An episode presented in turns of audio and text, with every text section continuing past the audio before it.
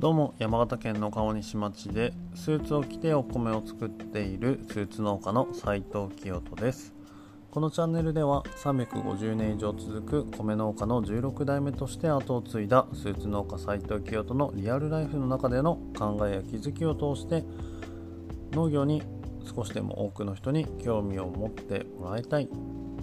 そして農業のイメージを変えていきたい。また僕が新しいことなどにチャレンジしている姿を通して一歩踏み出そうと思っている人のきっかけになったらいいなと思いながら発信しています。はい皆さんこんばんは。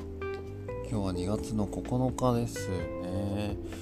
いやーもうあっという間ですね。2月に入ったかと思ったらもう明日は2月の10日ですね。うん。やばいですね。いやもっともっと動いていかなきゃいけないなと思っている今日なんですけれども、えー、今日はですねうん。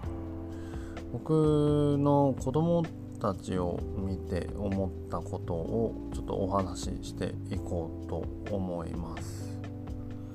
早速なんですけれども、えー、今ですね僕は0歳児、え、6ヶ月ですね6ヶ月の息子と、5歳の娘の2人の親としているんですけれども子育てをしている中でやっぱ思うことはたくさんあって中でもその子どもたちを見てそこからこう学ぶことっていうのもたくさんあるんですよね。で、まあ、やっぱ一番思うのは、うん、まず純粋だなっていうのがすごく思いますね。まああの娘は5歳を過ぎてだんだんこう、うんとまあ、発育的にもあのなんでしょうね、まあ、上手に嘘をつけるような、年齢になってきたので最近はちょっとこう惑わされることもあるんですけれどもうんふと思うとですね娘がまだ2歳3歳ぐらいの頃かな、まあ、123歳ぐらいの頃っていうのは本当に、うん、その本能のまま生きているというか、うん、こう見方を変えれば、まあ、ただのわがままっていう風に見えるかもしれないんですけど、うんまあ、僕は当時ですねその娘の姿を見ていてこうなんて目標達成するために行動できるんだろうというか、うん、その目標自分の、まあ、目標を達成するためにこういろんな人をとかいろんなことをこう巻き込んで達成していく姿が、うん、なんかある意味すごいなっていう風に見えていたんですね。うん。まあ、例えばですねそうだな。まあ当時23歳の娘が何かこう物遠くにあるものを手に取りたい。それが欲しいっていう風になった時ですね。まあ当然手を伸ばすわけですけれども届かない、まあ、高いところにあったりしたらまあ届かない。だけれどもそれを 触れたいそれを手にしたいっていう思いはすごくあってその目標を達成するためにですね、まあ、時には泣きわめいたりですね、うん、あの泣いてあの思いを伝えたりだとか、うん、そんな困難をしているとやっぱどうしてもねあの僕に訴えかけて僕が抱っこして取ってあげたりする時もあればうんでも僕でも拉致が開かないっていう時もあったりすると他の人に訴えてみるみたいな感じでそんな感じで目標を達成していくわけなんですけれども、まあ、その姿がすごいなんか 他人ご他人事というか傍から見ていてすごいなっていうふうに思った瞬間が何度もあったんですね。でどうですかね。皆さんこう年齢を重ねて大人になっていくとなんかいつの間にかその人に頼るっていうことがうんある意味では、まあ、あまり良くないというか、うん。まあ、逆になんかそのなんでしょうね。自分の目標を達成するためにこう独りよがりというか自分のわがままになっているんじゃないかみたいな感じでこう他人に気を使ったりだとか、まあ、もっともっとそれが進むといつしかその自分の気持ちに蓋をしたりだとか、うん、その本当にやりたいこととか言いたいこととかそういったものがやれなかったり言えなかったりだとか、うん、でなんかこう自分のやりたいことを他の何かと他の人と比べたりして、うん、なんかいつしかその自分の可能性だったりだとかっていうものを小さく小さくしてしまって見えなくさせてしまったりとかっていうことが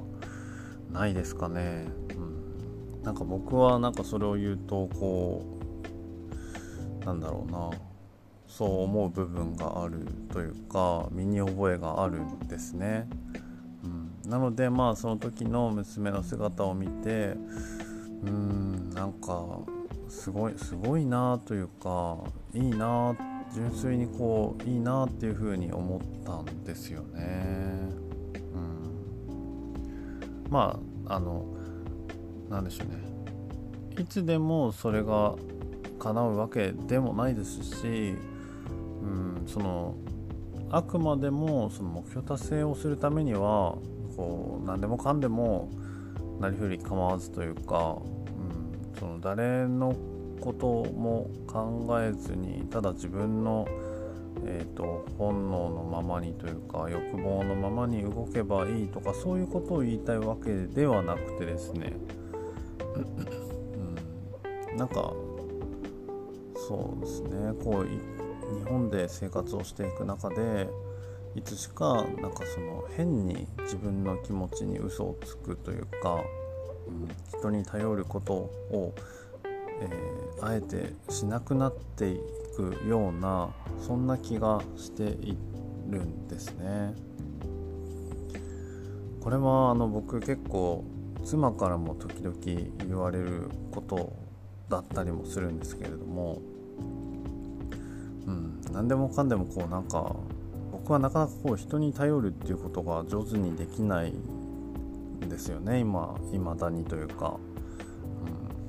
そのくせその自分でやって自分で頑張りすぎたりこう抱え込みたり抱え込んだりしちゃって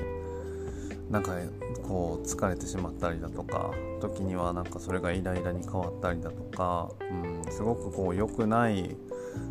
良くないことが循環しているなっていうふうに思ったりもするんですよね。うん、なのでまあこれはなんか誰に対して話してるのかっていうとなんとなくこう自分に対して話している感覚もすごく大きいんですけれども、うん、まあやっぱりいつかの放送でも言ったんですけれども人間はうんまあ一人で生きているわけではないですよね。でまあ僕自身お米を作っている農家なわけなんですけれどもまあ、その自分で作って食べることはできるんですけれどもその農家として、えー、そのお米作りをなりわいとして生活をしていく上ではやっぱり食べてくれる人がいるからこそ自分のこう生活というかがあるわけで、まあ、こうやって存在できるわけなんですよね。うん、それが本当にありがたいことですしだからなんかなんでしょうねこう全部が全部自分のことっていうわけではなくってこういい意味でいろんな人を巻き込んでいろんな人に頼って生きていければそれはそれでなんかすごく自分の中ではいいなっていうふうに思うんですよね。うん、というかまあそういう農家になっていきたいなっていうふうな思いを改めて今感じているっていうところです。はい、ちょっと何が言いたいのか